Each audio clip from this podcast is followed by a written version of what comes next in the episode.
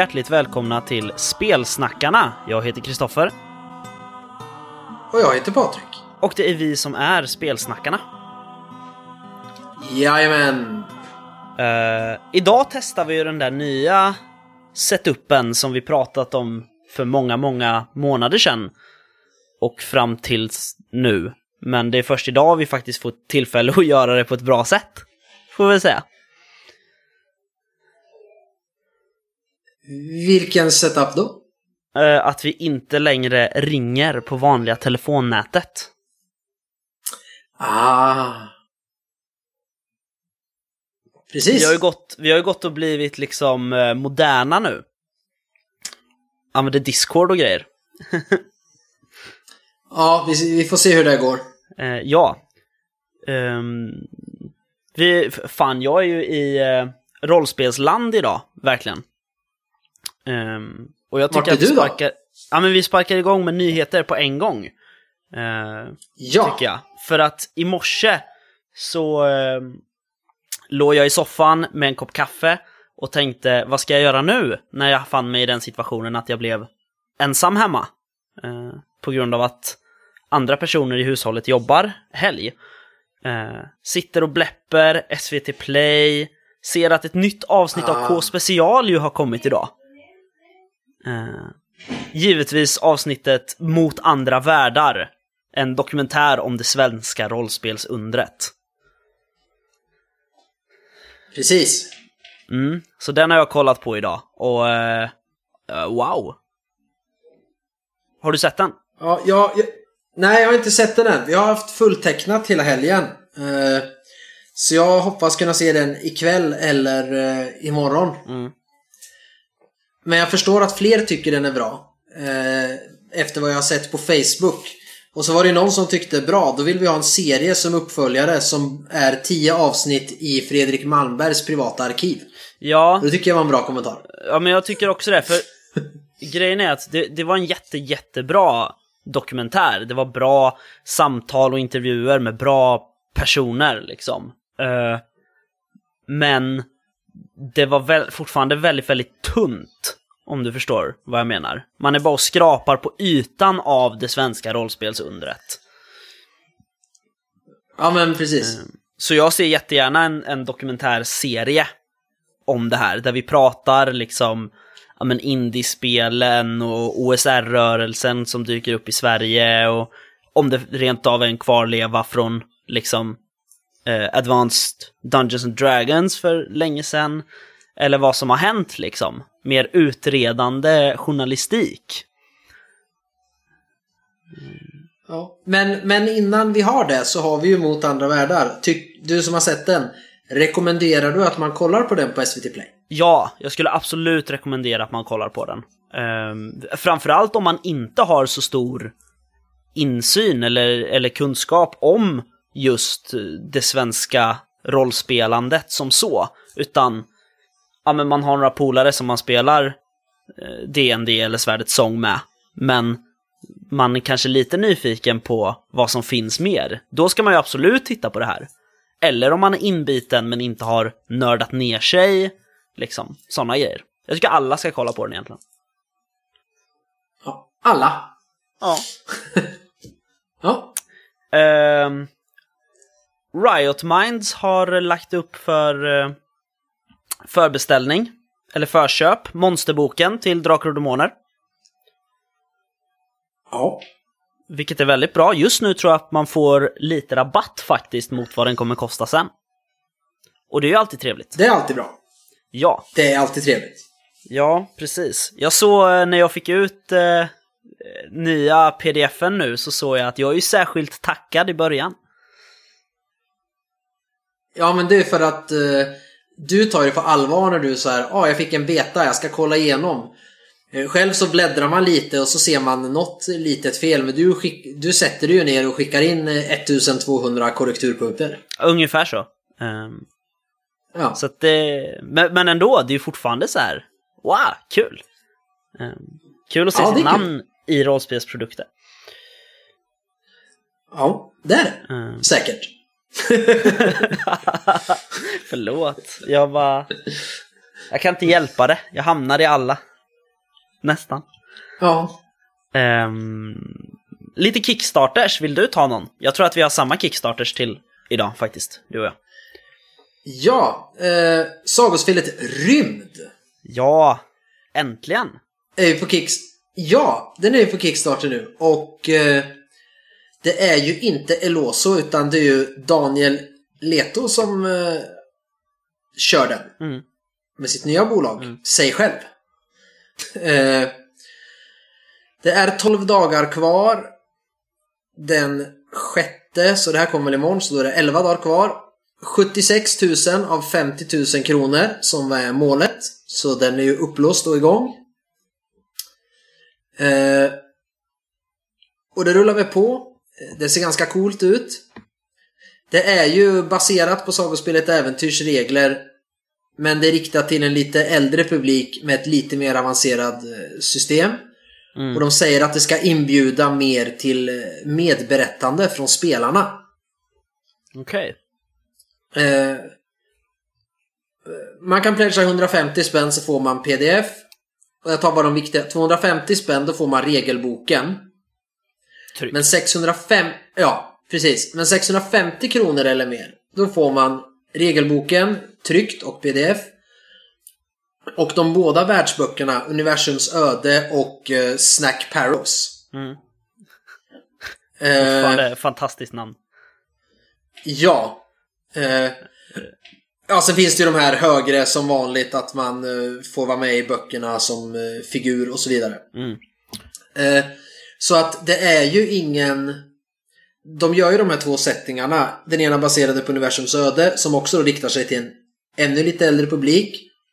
Och sen den här som riktar sig på före detta rymdpiraten Snack Parrows som är barnböcker. Eh, Som är från lite yngre spelarna.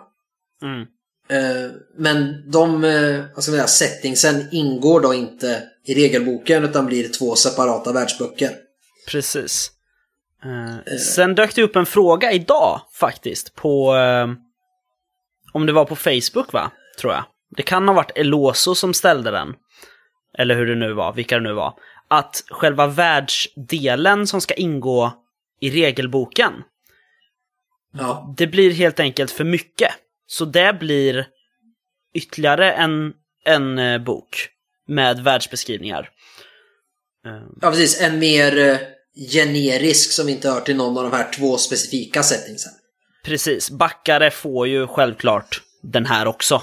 Ehm, om man backar på, på rätt nivå eller vad man ska säga. Ehm, så det Ja. var, de var med och de hade en omröstning för vad den ska heta. Jag kommer inte ihåg någon av titlarna eh, nu sådär, men eh, jag röstade på en som var ganska bra, tror jag. Ja. Men, äh, men det verkar coolt. Faktiskt. Mm. Sagospelet Rymd. Ja. Sen har vi Sen ju... finns ju... Ja, förlåt. Nej, jag tror du skulle säga den. Vi har ju en vi har gått och suktat efter efter att en viss eh, man har lagt upp massa bilder på Facebook och retat oss jättelänge. Precis. Eh, gud, vad heter de nu då? Bläckfisk förlag heter de. Eh, släpper ju, har släppt kickstarten för Vindsjäl. Äntligen. Och eh, som, som vi har pratat om, eller ja, som vi pratade om när Lukas Falk var med som gäst här i podden, så eh, är ju Bläckfisk förlag lite för att de tre som är med skulle kunna göra sina, eller ge ut sina hjärteprojekt, liksom. Um, Ja. Skrömt var Kristoffer Warnbergs, Eh, Fornsaga var Peter Malmbergs och Vindsjäl är Lukas Falks. Jag har inte riktigt koll på vad Vindsjäl faktiskt är för spel ännu. Men vi ska prata mer om det. Jag har självklart backat det ändå. Jo. Jag, jag har ju läst dels äventyret som var med i Fenix eh, Läst beskrivningar på Facebook, tittat på bilder och sådär. Och jag... För mig att jag har läst och det känns som att det är fantasy men det är inte traditionell fantasy. Den är inte liksom centraleuropeisk på det sättet som vi är van. Att det är liksom germansk medeltid i grunden. Och sen lägger vi till eh, magi och magiska väsen. Nej. Mm. Utan jag får lite att det är så här Sydamerika eh, versus eh, Orienten. När jag Ja, kollar på har- bilder och så. Ja, precis. Det står, jag var tvungen att kolla i kampanjbeskrivningen för att jag kan, jag kan inte göra reklam för något jag inte vet vad det är.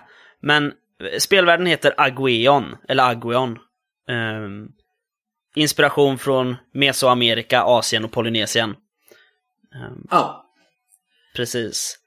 Bergsryggar, då, eh, djupa djungler, fjälltoppar, röd öken. Ja, coolt. ja. Men då, Eh.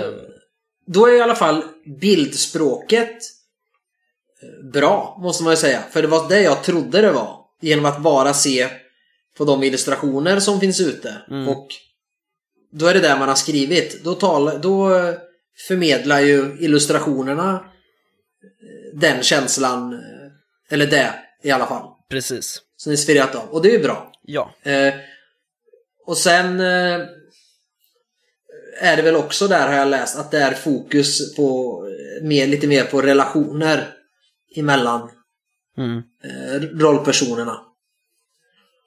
Också. Ja, så att, eh, även, precis. bara att ha sett bilderna och läst, det var så coolt när Lukas skrev något om att eh, man gör inte vapen av järn. Det finns liksom inte. Man använder andra saker. Och då bara, fan vad coolt. Det här, det här är coolt. Ja, men man gör annorlunda grejer och bara liksom när man säger fantasy-rollspel de här färgglada bilderna och den typen av illustrationer man är inte van att se det så bara därför talar det till mig på ett sätt som att alltså det här är någonting annorlunda, det är häftigt, jag måste veta mer. Mm. Ja, precis. Eh, 25 dagar kvar när vi spelar in det här, 6 september. Så gott om tid att backa helt enkelt. Ehm, Ja. de jobbar lite som fria ligan här, har jag märkt. Jaha. Lägsta nivån att backa på, det är 400 spänn. Och då får man boken i standard utförande. Man får pdfen, man blir tackad i spelet och man får alla stretch goals som är upplåsta. S- Så att det är liksom, ja det är inget att bråka om egentligen, om man vill ha det så. Ehm.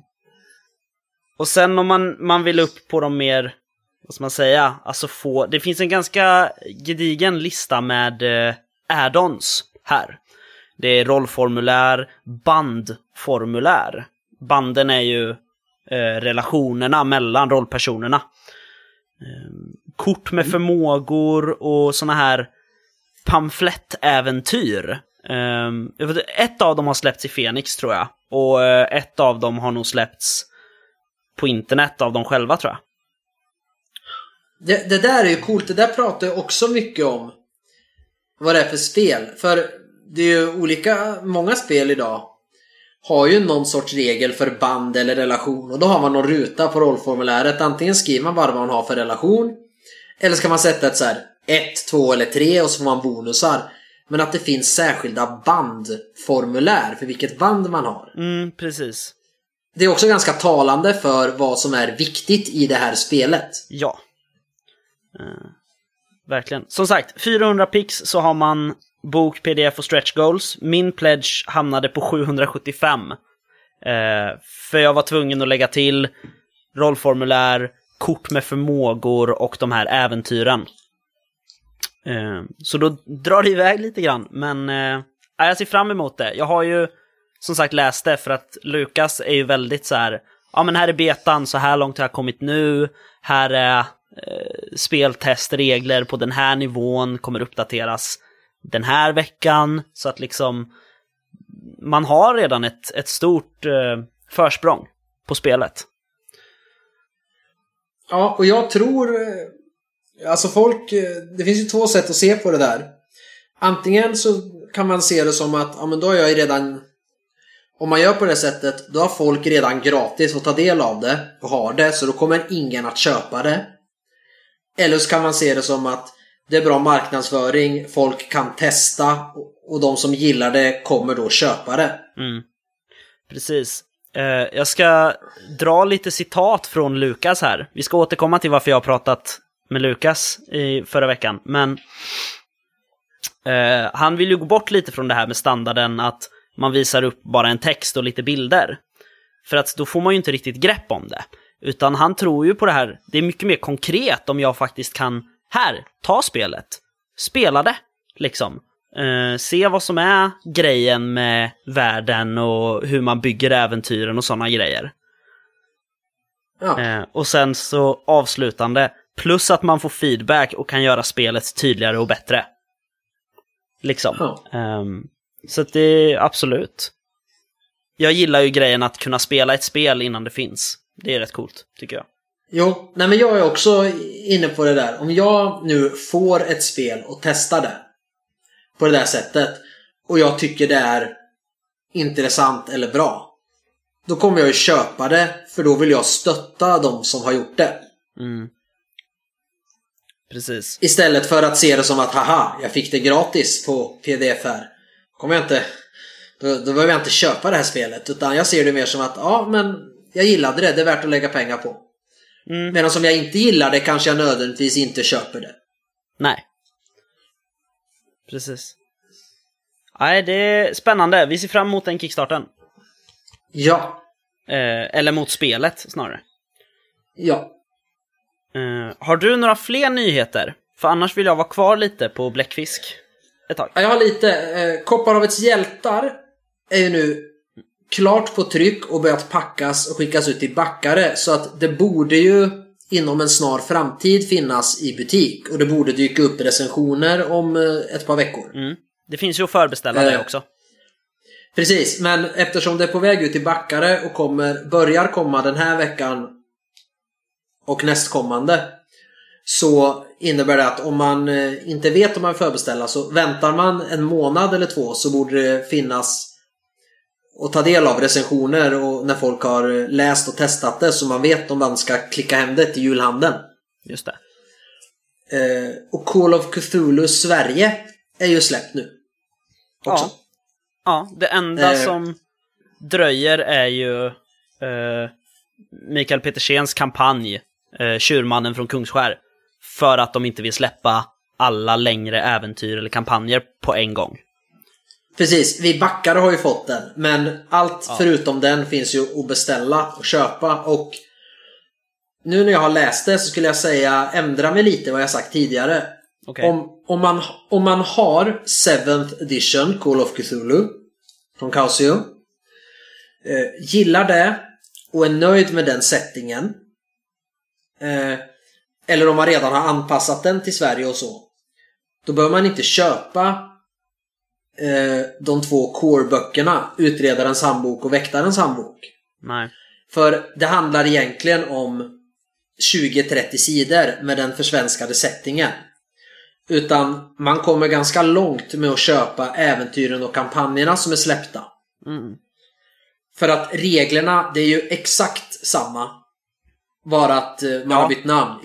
Ist- Istället för education så heter det utbildning. Eh, och sen är det ju exemplen är omskrivna då. Eh, och sådär. Men annars är det ju exakt samma så vill man inte jättegärna ha de här 20-30 sidorna med den svenska settingen. Behöver man inte den, om man tycker det är mycket pengar, då är det bättre att köpa äventyren. Eh, Gabriel de Boers Den gula filmen. Eller det är ju faktiskt... Det är ju Gunilla Jonsson och Mikael Petersen har ju skrivit den också. Det är ju de Ja. tre.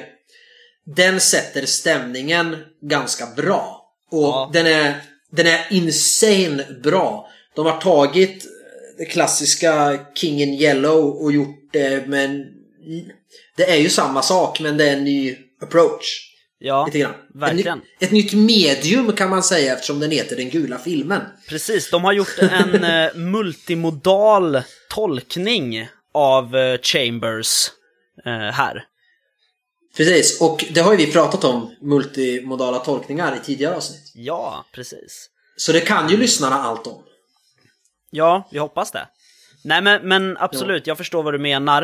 Eh, och vill man också använda svenska termer, det har vi också pratat om när man spelar engelska rollspel. Om man använder engelska termer eller om man översätter. Eloso har ju faktiskt släppt en pdf på Drive-Through RPG. Eh, där översättningarna finns. Och då kan man ju, har man liksom 7th edition på engelska från Kausium, då kan man ladda ner den här listan och ändå köra med svenska termer och uttryck. Mm.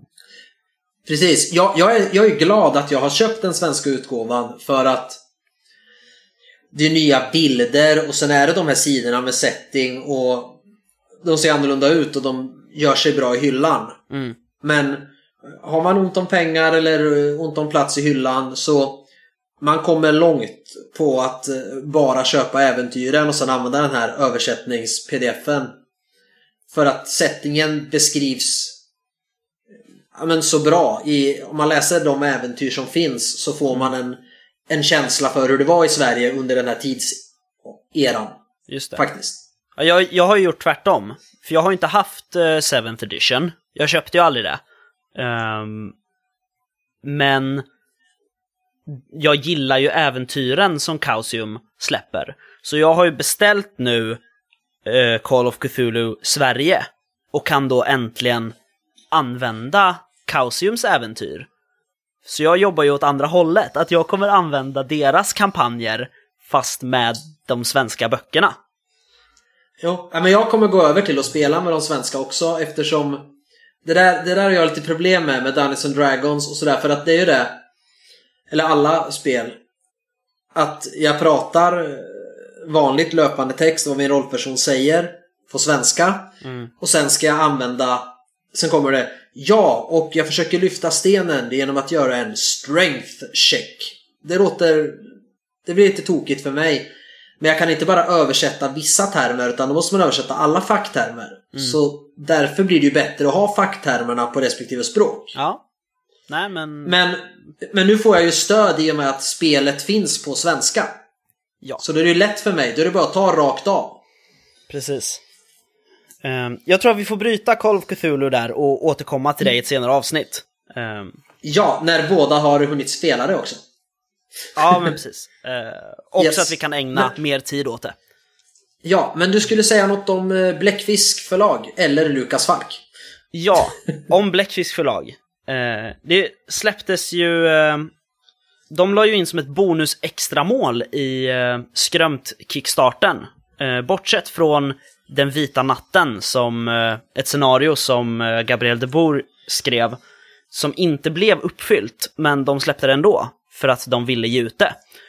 Eh, I veckan nu så släpptes Vid sjöns rand och Onda cirklar till Skrömt. Som pdf och eh, i tryck. Ehm, det är Kristoffer Warnberg som har skrivit båda.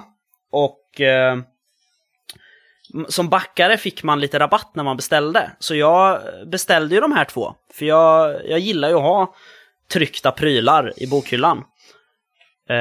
Ja, och kanske tre, fyra minuter efter att jag har beställt, det här var typ, ja, klockan var väl halv åtta på morgonen, jag satt på tåget på väg till jobbet. Då pingade det till på Messenger och Lukas skriver Vad snabb du är! Vi hade ju tänkt skicka recensions-ex till er. Eh, av de här äventyren. Ehm, så att eh, vi postar dem som vanligt och så gör vi en återbetalning på din beställning. Jag bara, jaha, ja tack så mycket då det var ju Eh, tusan att du gjorde det, annars hade han kanske postat dem till mig istället. Ja, jo jag vet. Jag skulle, jag hade, skulle ha ringt dig igår och frågat, för att det är alltid så när, när någon säger att de vill skicka recensionsex till oss. eh, att jag tänker så här, jag undrar om Patrik får någonting också? Så att vi båda kan, kan läsa liksom. Men det, det känns dumt att fråga den som skickar så här, ah, har du skickat till oss båda två eller? Det känns lite som Nej, att det- man, eh, man är lite girig då. Jo, men, men det är för att vi eh, bor på geografiskt skilda platser. Normalt gör man ju inte så. Jag skickar ett recensionsex av en, eh, av en bok till, till en tidning för böcker, eller vad jag ska säga. Ja. Nej men någonting. D- Ja. Då, då skickar jag ju inte till alla recensenter. Där. Nej, precis. Ehm, Nej, men, eh, men de, de har släppts i alla fall. Det är det vi vill säga. Inte att vi har fått recensions-ex, utan vi vill säga att det finns att beställa på Bläckfisks hemsida. Ja. Men vi har ju läst det till en- De här. Ja, vi återkommer till dem. Yes. Ja. Eh, vi får dra en snabb spelat sen sist ju. Ja. Om du inte hade fler nyheter. Nej, det får räcka där. Ja. Eh, Vad har du spelat sen sist Patrik?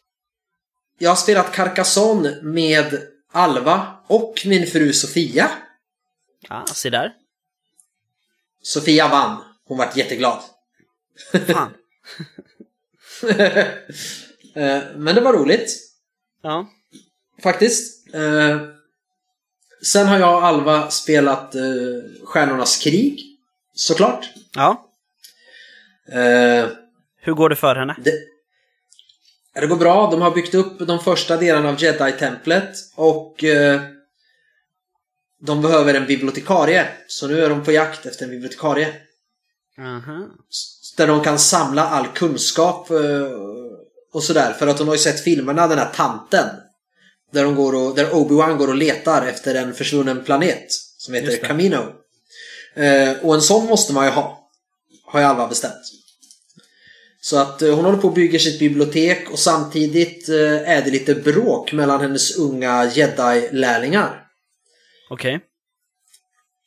Det här med att eh, hat och det här är dåligt och att vad heter det? Kärlek också leder till avundsjuka och hat. Det är ju inte liksom implementerat än. Nej. Riktigt. Utan det är därför jag lägger in det nu för att nu ska det som bubbla upp. Och så ska hon få ta ställning till det här då. Eh, sen kommer hon att få hjälp av SLPR för det är ju ganska abstrakt. Ja, just det. Men, men, det kan, men det blir lite roliga situationer. Eh, Med lite bråk och så. För att jag känner att vad ska jag göra mer med äventyren? Hon kan ju inte bara åka runt och hugga ner folk med sitt lasersvärd hela tiden. Utan jag måste ju hitta lite så här små vardagsgrejer som kan hända i templet. Ja, jag kan skriva en tabell om du vill. Med händelser. Ja, nej men, jag, nej men jag har det. Men då för mi- min skull och för att min hjärna ska, varför är det här? Då har jag lagt det där att det är nu schismen kommer liksom. Just det. Att vilken väg ska vi gå från den här balansen? Ska vi vara ljusa eller gå åt sitt hållet och, och sådär och, och skapa liksom the code. Mm. Eh, för då är det lättare för mig att komma på de här små händelserna också om jag har en större grej i huvudet när jag skriver. Mm. Sen har jag ju spelat med Star Wars. Jag har spelat Edge of the Empire med dig Mattias. Ja, Det har jag gjort. Och det var roligt. ja. Mattias första egenskrivna scenario till Edge of the Empire. Var det precis. Ja, det var det. Och, ja, och där fick vi lära oss att eh, en eh, nemesis, för att använda regeltermer, de ska man inte slåss med. Om man inte har jäkligt bra vapen. Vi blev så att säga fucked. Nästan.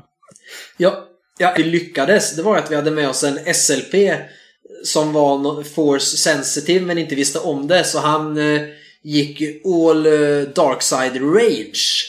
Och lyckades penetrera Ja. Den hårda Huth-huden här.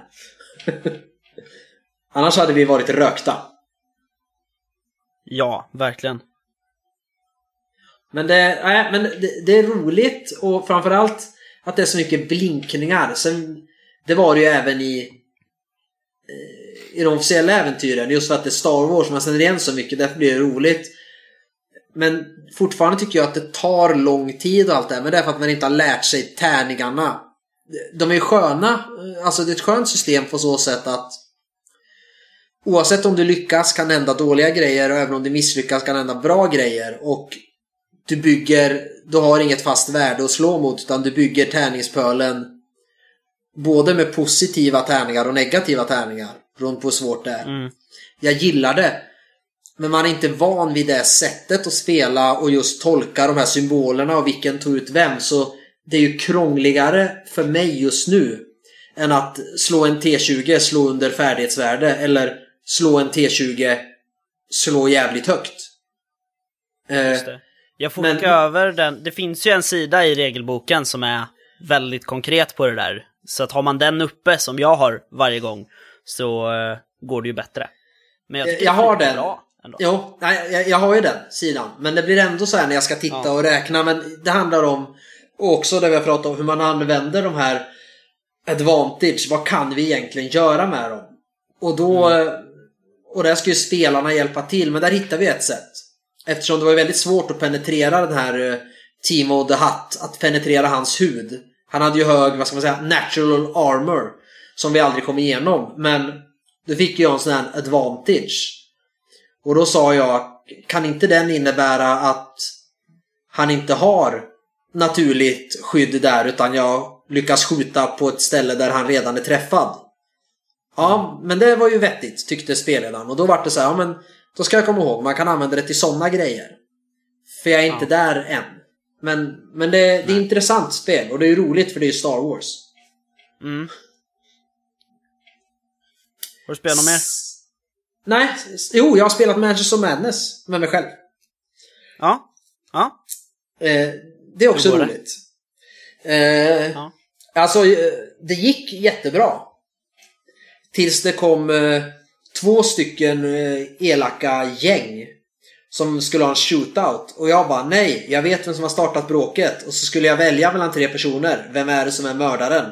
Och då valde jag en person som bara eh, Your conclusion is wrong. Och så nu är jag mitt i en shootout mellan de här gängen. och ska försöka överleva. Wow. ja. Sen har jag inte spelat något mer. Nej. Har du spelat något? Ja, eh, mindre än vad du har gjort faktiskt. Oj, vad ovanligt. Ehm, ja, nej men alltså det är så här. Sommaren har slagit jättehårt åt mina spelgrupper. Vi ligger i någon slags uppstartssvacka som heter duga just nu. Eh, liksom Vampire har jag inte spelat sen i, i våras och knappt DND med den gruppen heller. Eh, min förra, eller min andra dd grupp den eh, har jag nog inte spelat med sen i vintras liksom. Vi har bara inte kommit igång. Tyvärr. Um, och min Trudvang Chronicles-grupp kom igång, men sen så blev det lite så här. Ja, vi har varit lite svajiga och lite dåliga på att komma ihåg vilken onsdag det är vi har bokat in spel. Mm, Men nu på onsdag ska, ska jag spela. Men i alla fall, så det innebär att jag har faktiskt inte spelat så mycket. Jag har spelat Star Wars, Edge of the Empire. Ehm, och jag måste ju säga det jag siade om sist, att jag märker att det är Mattias som spelledare som har skrivit det vi spelar. För att ja, men han är bekvämare liksom med alla situationer känns det som. Det känns som att det finns generellt en, en bättre koll på allting förstås. Annars är det så här, ah nej, fuck, jag har läst någonting om det här. Vilken sida stod det på? Um... och jag, jag börjar verkligen gilla min karaktär. Och eh, jag tror att det här skulle kunna bli en ashäftig kampanj. Men Mattias sa sist vi spelade att eh, nästa gång förmodligen blir det sista. Med Star Wars, för stunden. Ja. Eh, vilket är jättetråkigt, för jag börjar verkligen så här glida in i det här och tycka att wow, fan vad häftigt. Ehm, Nej, men jag, också, jag har precis börjat lära mig reglerna, och, eller alltså få flyt i det. Så jag hade gärna fortsatt lite Ja. till. Ja, precis. Um, alltså det har jag spelat och jag tycker att det är skitroligt verkligen. Sen igår så satte jag mig ner och körde för första gången på evigheter uh, Elder Sign Ah, bra spel. Eh, ja, för första gången också tror jag det blev på riktigt med Unseen Forces-expansionen. Så det är nya Outer Worlds, nya Elder Ones, nya möten, liksom. Allting. Coolt. Eh, jag, jag vann, jag lyckades låsa in kungen i gult för alltid, förmodligen. Tills någon läser pjäsjäveln en gång till. Jag skulle ju säga, vad då för alltid? Ja, men tills någon läser pjäsen. Eh, och sen har jag faktiskt inte spelat något mer. men alltså, du har ju sambo nu som inte hatar spel. Du borde kunna spela hur mycket Manchester of Madness och Chronicles of Crime som helst. vi, eh, vi håller på. Vi jobbar på det. Vi, vi flyttar ju om några veckor. Och eh, ja, just det. Jag har spelat Tetris med alla mina bräd och rollspel också. Ner i flyttkartonger. Det är därför du inte har spelat så mycket. Ja, precis. Det är 80 kilo spel tror jag jag har packat ner, lite drygt. Det är ju en... Det är eh, helt sjukt. Det är en ansenlig... Helt sinnessjukt är det. Det är en ansenlig mängd. Ja, hälften av det köpte jag på Gotcon förra året. och bar på axeln genom hela Göteborg. Men skitsamma, men vi pratade så sent som igår om att eh, vi vill ju ha en kampanj och spela resten av livet, liksom, ungefär. Eh, tillsammans. Och då valde vi ut en av hennes kompisar också som eh, var med när vi pratade om det här. Och då snackade vi om att dra igång en Call of Cthulhu-kampanj. Så som det ser ut nu kommer jag faktiskt få spelleda Beyond the Mountains of Madness. Åh! Fast vi ska nog börja lite enkelt, typ Tatters of the King eller något sånt. Lite enkelt. Tatters of the King. Ja. Ja, den är bara 500 sidor. ja. Men eh, Eh, du får rapportera när ni har kört hela Horror on the Orient Express också. mm, absolut. Eh, så mer har jag inte spelat. Har du skrivit något sen sist? Ja, det har jag väl egentligen. Eh, Ja, kul. jag har ju, vi har ju nu en testlayout av hela regelboken till Mörka Regimen. Och jag, och jag har gått igenom ungefär halva för att hitta där det har blivit layoutfel. Eh, egentligen. Det är där vi är på nu. Eh, så jag har gått igenom ungefär halva boken och det var färre än vad jag trodde det skulle vara. Än så länge. Mm. Eh, sen har jag ju skrivit, eller då, muntligt, gjort en beställning på kartor hos min fru. Och hon har börjat skissa Ja. på lite kartor. Mm. Eh, och sen har jag, fast jag känner att jag har för lite tid. Nu när Mattias sa att eh, nästa spelmöte blir det sista. Och då har ju vi sagt att jag ska spelleda ur varselklotet som nästa grej. Och då jag så här, oj, jag trodde jag hade mer tid på mig. Nu måste jag ju börja förbereda det här. Eh, eftersom vi ska spela kronografens hemlighet och jag ville göra om lite grejer. Eh, Mm. Så jag har börjat skissa upp eh, i grova drag. Just för att undvika det här som du sa man märkte när Mattias spelade färdiga äventyr. Att jag sitter och bara har boken till hjälp. Utan jag vill ju skriva ner eh, stora drag på papper och sen hänvisa till vissa sidor. Om ni väljer att gå höger eller vänster eller baklänges. Ja, men precis. Eh, Så jag är inte riktigt där än. Så jag hoppas bli räddad av eh, kungen i gult. Faktiskt. Sen har jag inte skrivit något mer. Har du skrivit någonting? Nej. Jag har ju det. Eh, Mattias skrev till oss i vår gruppchatt om eh, att han hade sett eh, The Fifth Element och blev taggad på mer cyber. Mm. Eh, jag satte mig ner, skrev en text som var någon slags början på ett äventyr och skickade till er på sms. Eh, fick väldigt bra respons tyckte jag på den. Eh, satte mig då ner och började skriva på äventyret Interterminalen. Som då handlar om eh, sociala orättvisor i cybermodell 77. Vilket ofta är ett faktum i all cyberpunk. Precis, precis. Underklassen slår tillbaka här liksom. Ehm, har också börjat skriva på ett äventyr till Cthulhu som heter Vägen. Som eh, handlar om en pjäs som utspelar sig i, eh, ja, på en skum plats som heter Carcosa. Ehm, och och det, det är nästan, eh, ja jag skulle säga att eh, till den gula filmen har man nästan snott hela min synopsis. Men det var ju det. Jag vet inte, jag tror att jag tror att Gabriel de Boer har på något sätt hackat sig in i min Google Doc. Ja, det, Det är var, min misstanke. det var det som var så kul när du sa det. Att du hade börjat skriva på den. Ja. Och sen så fick jag hem den gula filmen dagen efter. Och så bara... Ja, jo. Och då vart jag ännu mer taggad på att spela ditt ja.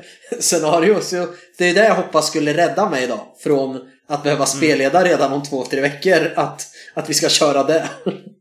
ja, men precis. Um, så det, det håller jag på med. Och sen så, det är inte riktigt att ha skrivit, men vi har ju lagt eh, beställning nu på de sista illustrationerna till den mörka regimen. De sista först, eh, de, för, de första sista illustrationerna, eller hur man ska säga. Ja, beroende på hur det ser ut sen, men vi har lagt beställning på ganska mycket. Ja. Eh, så häromdagen, om det var i tisdags kanske, satt jag lutad över ett skissblock och pekade. Det såg ut nästan som så här serierutor liksom. Och eh, pekade ut, här ska det vara det här, här ska det vara det här, här ska det vara det här. Liksom. Pratade lite affärsplaner och dylikt. Um, så man kan väl säga att jag har skrivit lite, för jag har ju skrivit innehållet i bilderna, eller vad man ska säga. Ja, precis. Um, sen har jag nog inte skrivit något mer. Men det är ju ändå att ha skrivit. Ja, men verkligen. Ja. Ska vi göra som så att vi går in i det vi hade tänkt prata om idag? Ja, om det...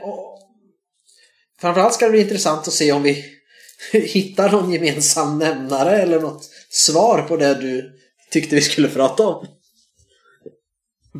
Vad tyckte jag vi skulle prata om? För vi har ju ändrat nu, det vet du va? Nej, det visste jag inte, men uh, kör på det.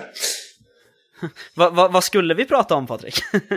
uh, om det är någon vits med att skriva nya äventyr eller om alla redan är skrivna. Just det, men den sparar vi. Okej. Okay. Uh, vi, har, vi har bytt nu. Vi ska, vi ska uh, titta på uh, berättelsen Onda cirklar till Skrömt. Just det. Just det. Eh, för vi fick ju recensions-X. Och eh, dealen är ju då att man faktiskt recenserar. Ja. Eh, och som vi, till att börja med vill jag göra så här att vi eh, pratade om det med vita nätter och när vi pratade, eller den vita natten, och när vi pratade om skrömt. Det här med att det utger sig för att vara relationsfokuserat va, till stor del. Ja, relationsfokuserad um, skräck. Eller ja, fornordisk ja, skräck med fokus på relationer. Ja. Och om vi då bläddrar i den, vad blir det? Ja, 34, 35 sidor långa onda cirklar. Så kan vi se att 2% av texten är själva händelser i äventyret. Resten är i princip rollpersonerna och deras relationer. För det är ju förgjorda rollpersoner i eh, samtliga va? Äventyr hittills. Var det det i Den vita natten också? Den vita natten är det det och i Onda cirklar. Jag har ju inte läst... Eh, vad heter den? Den tredje? Vid sjöns rand. Vid sjöns rand. Jag har inte läst den än. Men Onda cirklar har jag läst. Jo men det... Ja, men i den är det också så. Ja. Eh, och sen är det spelledarpersoner och hur man känner dem.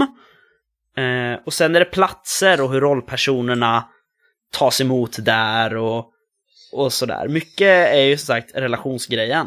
På sidan 28 börjar kapitlet Händelser. Ni kommer fram till platsen. Eh, så på ytan relationsfokuserat. Det är vad det utger sig för att vara. Ja. Um, och du hade hunnit läsa Onda cirklar, eller hur? Ja, och jag drog genast den reflektionen. Det här att att det är så relationsbaserat och det är tydligt. Och då började jag tänka på den vita natten igen. Och jag har ju inte mm. läst hela regelboken så jag vet inte vad det står där om kampanjspel versus enskilda äventyr. Men jag förstår att om man gör, om man skriver ett äventyr som någon annan än din spelgrupp ska ta del av till skrömt. Då måste du i princip ha de här förgjorda rollpersonerna. Eftersom det är det som knyter samman och skapar ja, men den upplevelsen och själva spelet. Eh, mm. det hade ju varit jättesvårt. Eh, Den vita natten sku, och även onda cirklar skulle vara jättesvårt. Om, även om man hade skrivit med de händelserna där, men om man hade bara skrivit det som ett äventyr och sen gör rollpersoner. Då måste man Mm. skriva om allting och göra det till ett helt annat scenario. För att du ska kunna använda vilken rollperson som helst. Eh, Så jag förstår att de är skrivna så. Och därför när jag tittar och även läser sen eh, det jag har av reglerna så blir det så här att jag tror att ska man köra one-shots då måste, ska det nästan vara så att nya rollpersoner till varje äventyr. Sen om de är förgjorda eller att eller likadant om, vad heter det, om spelaren då skriver äventyr skapar dem. Men de måste vara, höra ihop i äventyret. Spelar man en kampanj däremot då, då först tror jag det faktiskt ordentligt funkar med egna rollpersoner. Att man skapar rollpersoner så kanske man har det första eh, så jag, speltillfällets eller speltillfällena.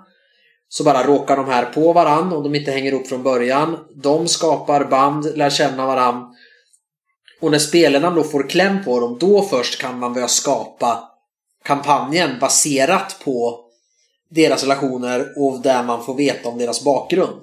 Men ska man köra bara ett scenario så här, då, då kräver det nästan eh, pre-generated eh, rollpersoner.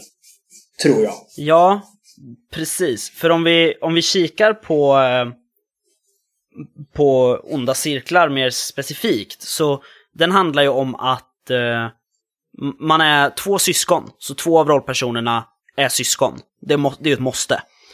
Eh, man blir kontaktad av sin syster Irene efter många år. Och eh, man har liksom aldrig fått kontakt med henne. Inte ens när hennes man blev mördad så ville hon ha kontakt med sina syskon. Nej. Eh, helt plötsligt ringer hon och vill ha hjälp.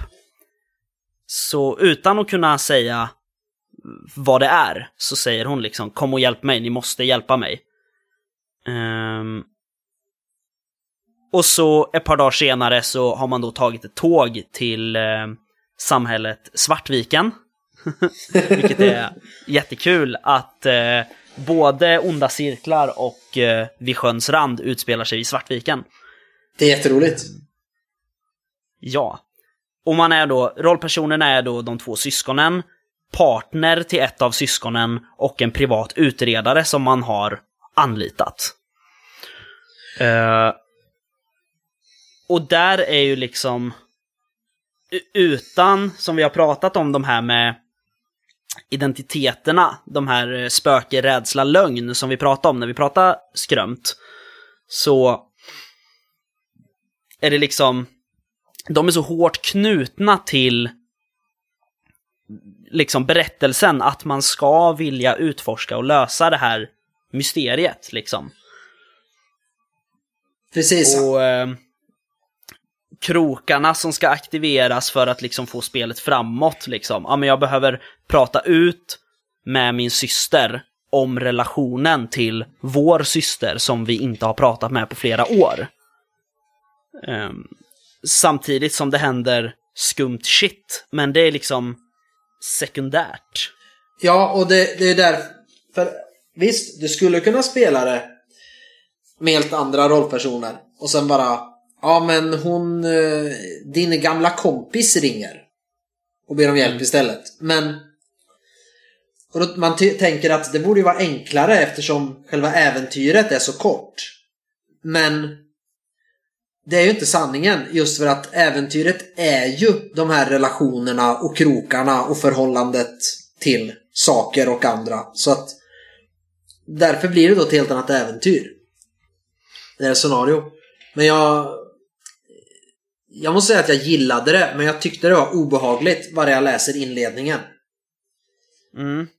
Jag... jag nej, jag, det här med alltså barn som far illa av på något sätt och någon anledning. Jag, jag, jag mår liksom... eh, Jag jag känner obehag när jag läser det. Även fast det inte är så...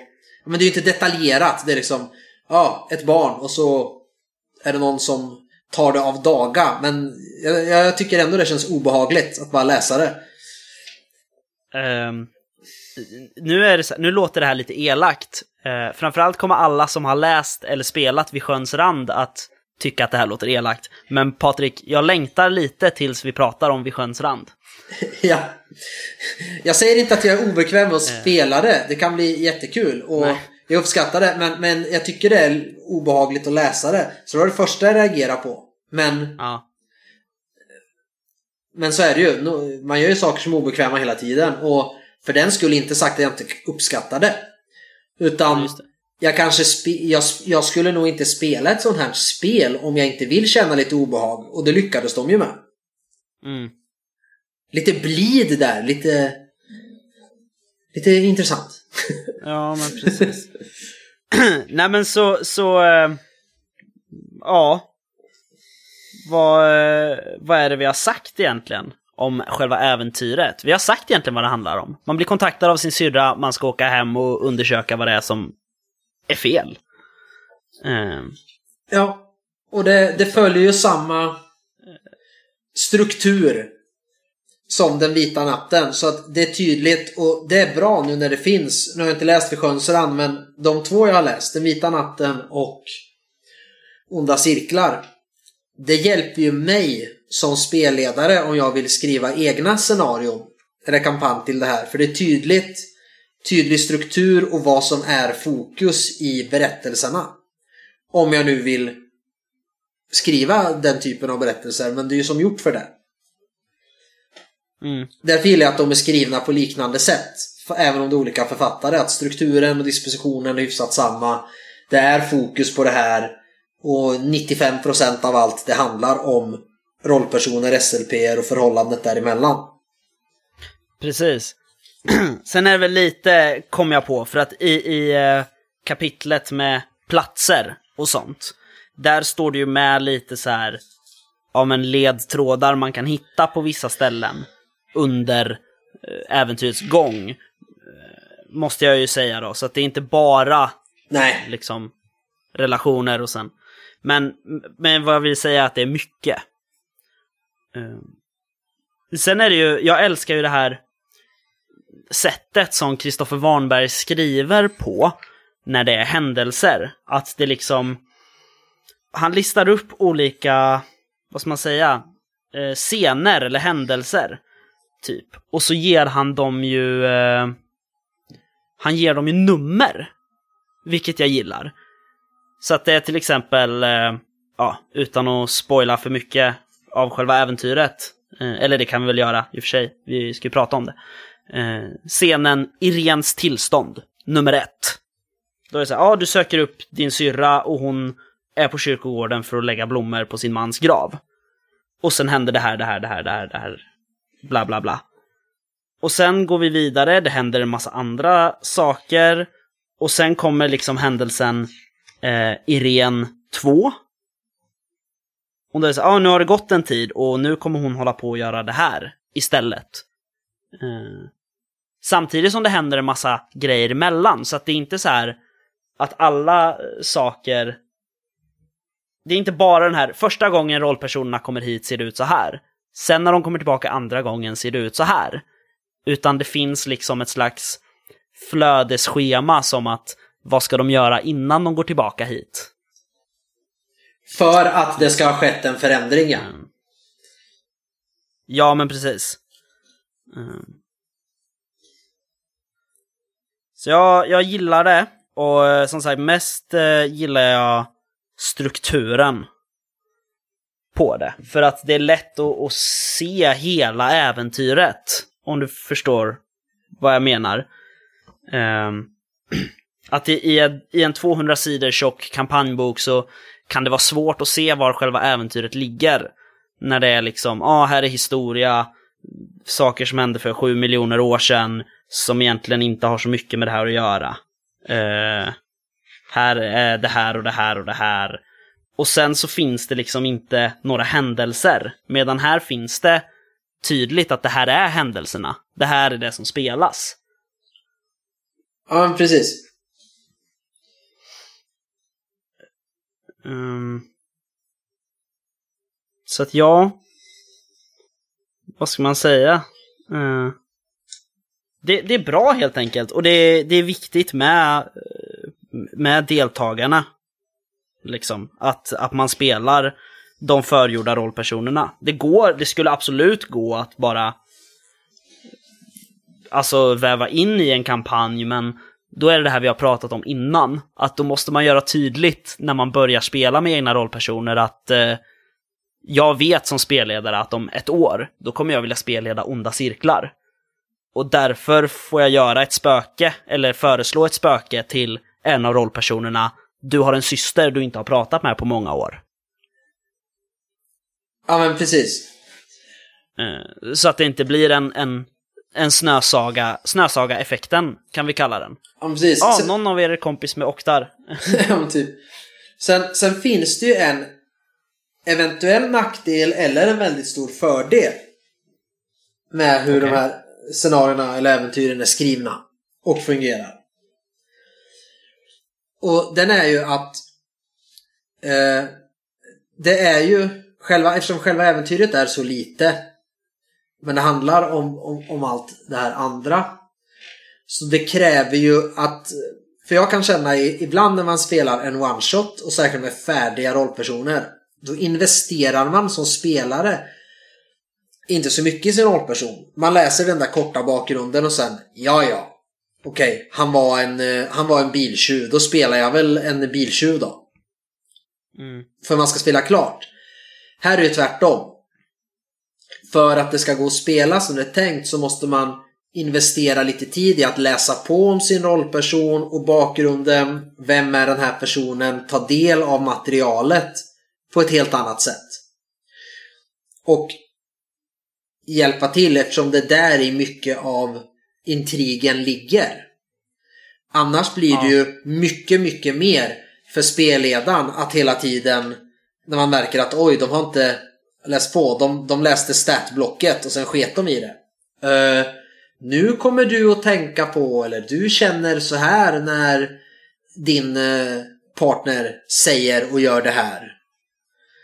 Eh, och, och så vidare. Så att det kan ju då vara en nackdel för att SL får jobba häcken av sig för att spelarna inte investerar i rollpersonerna på det sättet. Håller koll. Men jag ser det mest som en, det en stor fördel för att det gör att man måste läsa på och hela tiden tänka och så här, ha men eh, min rollperson tänker ju och tycker så här och eh, har den här relationen till den här personen. Så Mm. om alla vet vad det är man spelar och det är där man vill spela, man vill spela skrömt som det är tänkt och särskilt de här äventyren då, färdiga, då och faktiskt tar sig den tiden och engagemanget då tror jag det blir jättebra. Men med spelare som, ja ja, det är en one shot till i något nytt system vi ska testa. Och som jag själv gör ibland. Man läser statblocket och så kör man. Då blir det inte lika bra. Då kan det nästan rent av bli lite halvdåligt kanske. Mm. Tror jag. Uh, där tror, jag tror faktiskt att systemet har en, en, liksom, en liten lösning på det här. Just med de här krokarna man har. För att uh, varje, varje färdig rollperson här har två stycken krokar. Och när man uppfyller en krok så får man kryssa i det fältet. Liksom. För det, jag, jag tror inte vi gick igenom det när vi kollade på reglerna, men man har fält för det på sitt rollformulär. Eh, och när man har uppfyllt en krok så får man eh, slå ett eh, omslag under berättelsen. Just det. S- Så att när jag, och kroken kan ju vara såna här, det är ju relationsgrejer som en av eh, rollpersonerna, eh, Linnea Wresman, alltså en av, ett av syskonen till Irene. En av hennes krokar är öppna upp dig för Göran, alltså hennes bror, om dina ekonomiska problem. Och eh, erkänn för Göran att du har haft kontakt med Irene i hemlighet under flera år. Det är sant. Så och då, det här är ju grejer som...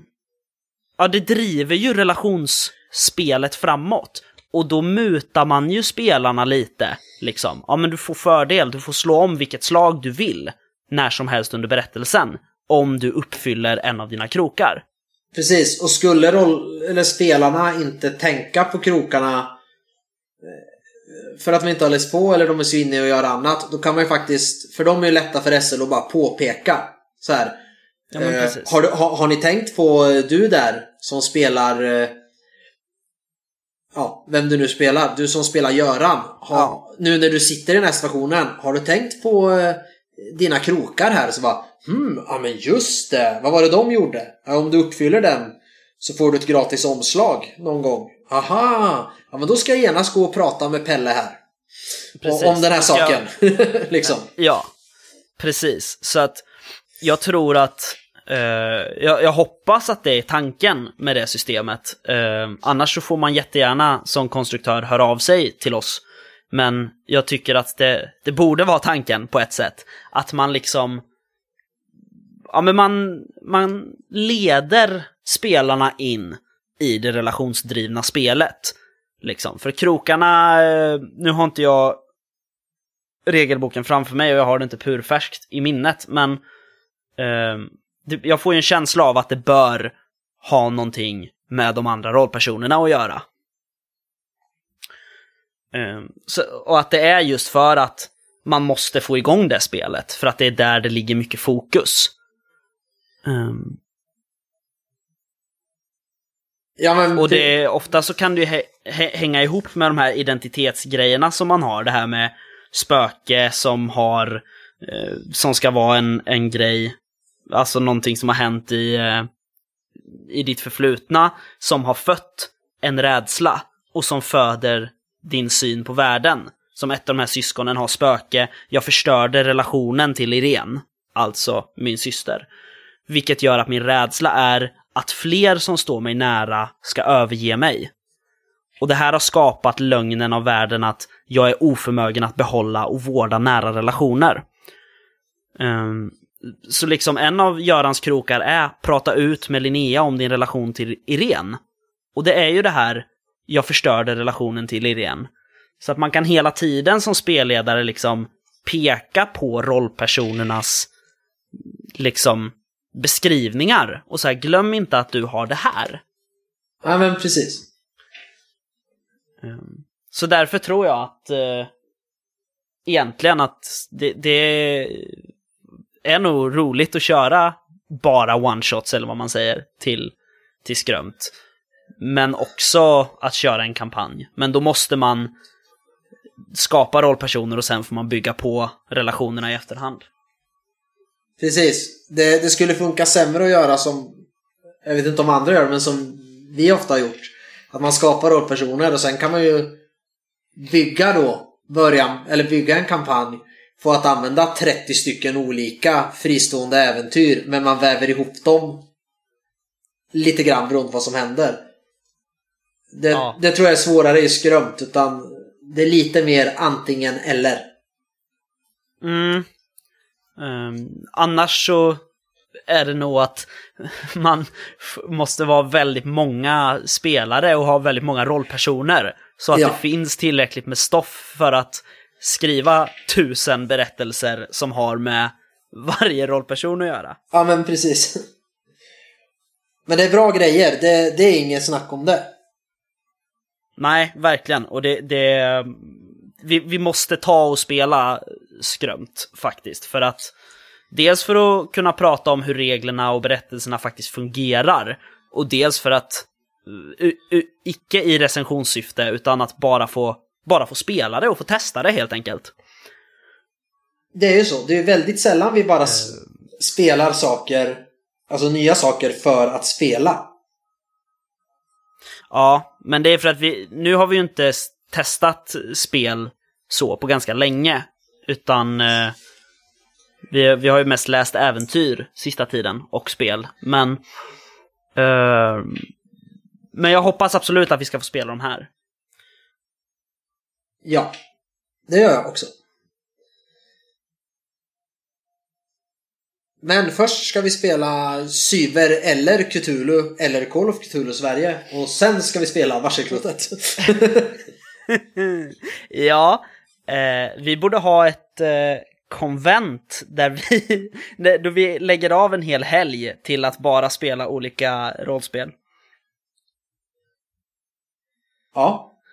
Eh, och det är så här, ja ah, nej men klockan nio på lördag då ska vi spela det här. Och ett eh, fyra timmars pass borde räcka. Men det är ju lugnt nu när du har börjat jobba som lärare. Du har ju lika lång semester som jag, ledig länge över jul och eh, sportlov, påsklov, höstlov. Så det där löser vi. Precis. Eh, jag tror till och med, jag måste säga det, att eh, vid sjöns rand vet jag var konventsscenario 2018. Eh, vet jag. För att eh, det var när jag och Mattias var och speltestade regimen på Lincoln. Så träffade jag ju Kristoffer Warnberg där. Um, och fick ju inte tillfälle att spela skrömt tyvärr, för jag hann inte. Och eh, han sålde ju in vid sjöns rand som att ja, man kan inte vara med och spela om man har problem med att mörda barn. och du bara yes, det här ska jag spela! Jag... ja, men precis, det var det första jag hörde om skrömt och jag vart helt Wow! jag behöver det här spelet i mitt liv. Eh, och jag tror att Onda Cirklar var förra årets konventscenario. Eh, så att det, det, är därför de är så, vad ska man säga, behändiga, liksom. Ja. Um, ja. Jag vet inte, ska, kan vi säga mer om onda cirklar. Det är väldigt fina illustrationer av uh, Alba Lange. Där. Precis som uh, Den vita natten. Nej men det, nej onda cirklar är bra helt enkelt.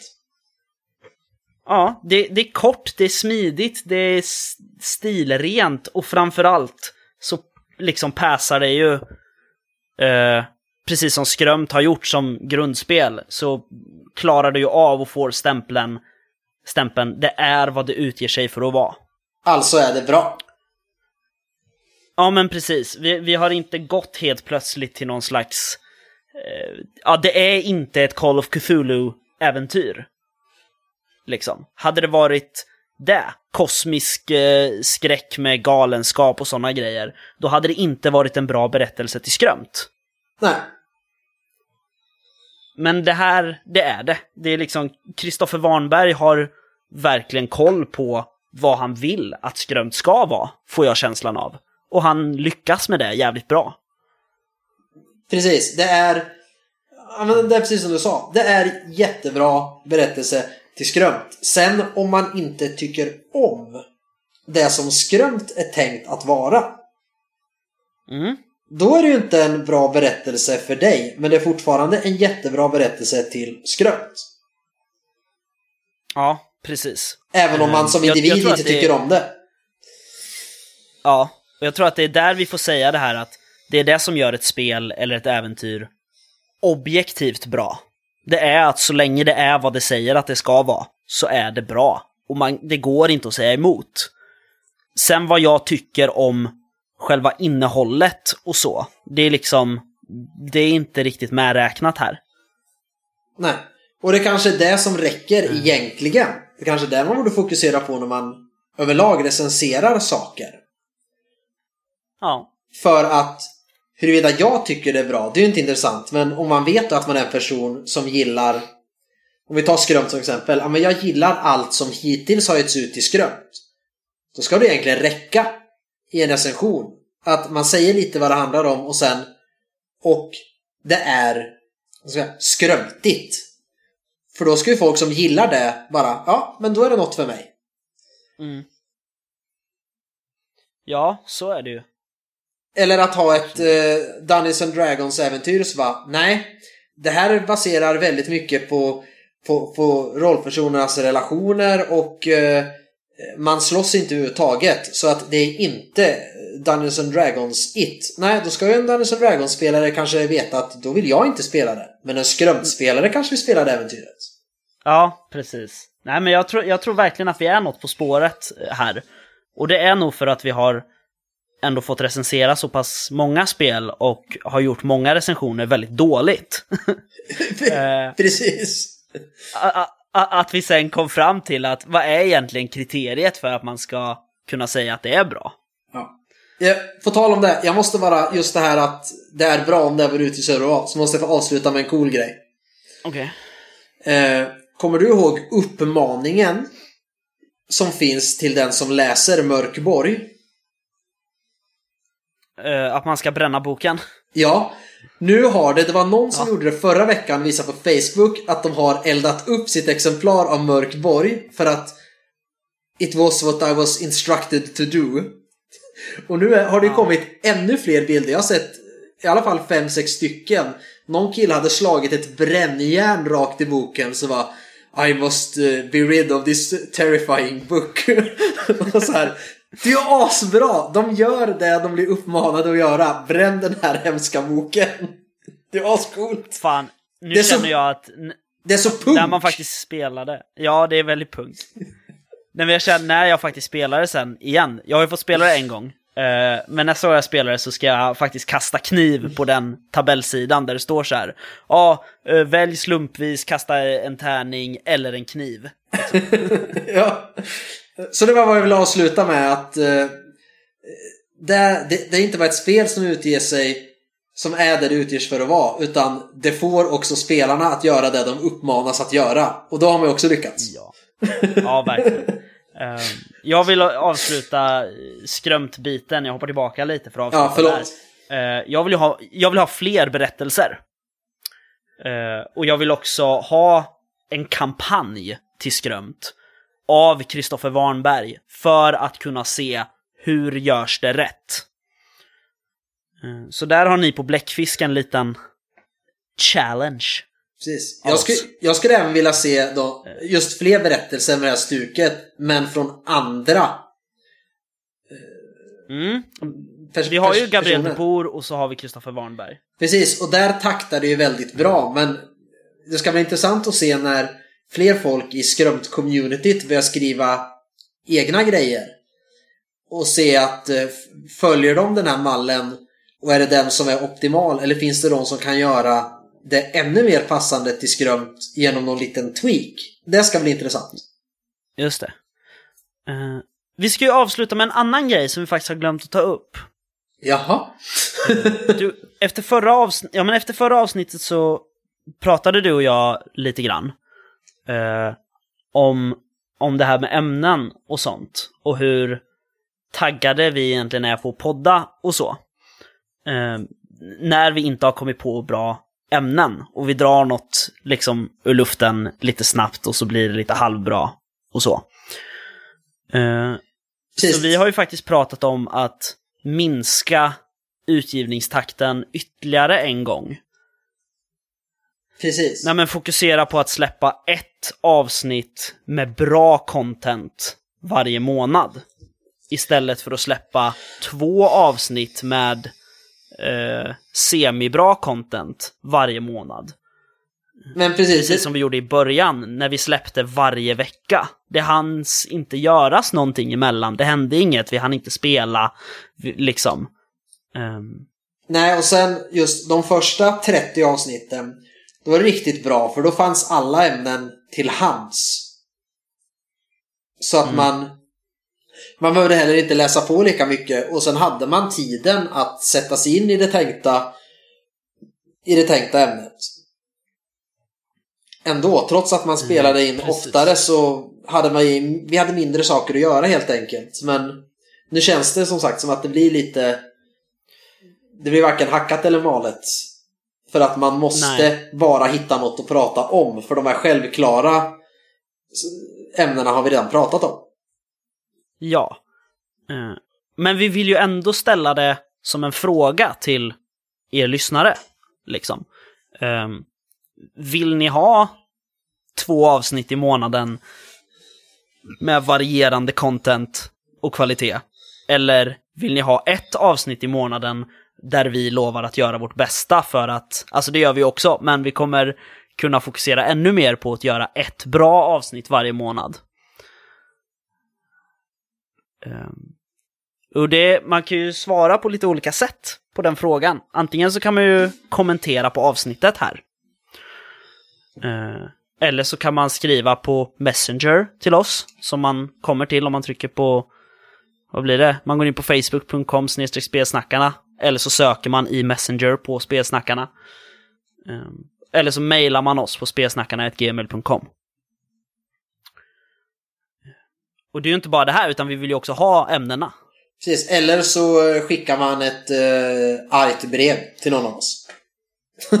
ja, precis. Vi har ju inte hemliga adresser någon av oss, så att uh, det är ju bara att kolla upp. det, vore, det vore faktiskt jättekul att få ett argt brev nu på brevlådan. Eller ett argt bara. Det hade varit jättekul att bara få ett brev eller ett vykort så här. Jag röstar för ett avsnitt i månaden. Hälsningar Anders. ja men precis. Det hade varit jättekul. Eh, ja. Nej men så att vi, vi kan väl säga att vi, vi har ju typ bestämt redan. Men vi vill ändå ha input. Eh, från er lyssnare förstås. För att det är ju ni som gör att den här podden har levt i 75 avsnitt.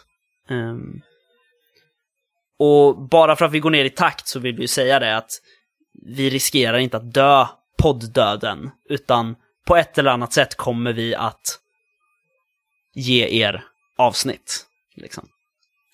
Särskilt nu för att eh, när vi närmar oss eh, när vi kommer in i november, december och eh, framförallt där efter årsskiftet då har vi faktiskt en grej vi kommer kunna fylla några avsnitt med och prata om. Ganska mycket. Ja, ja precis. Mm.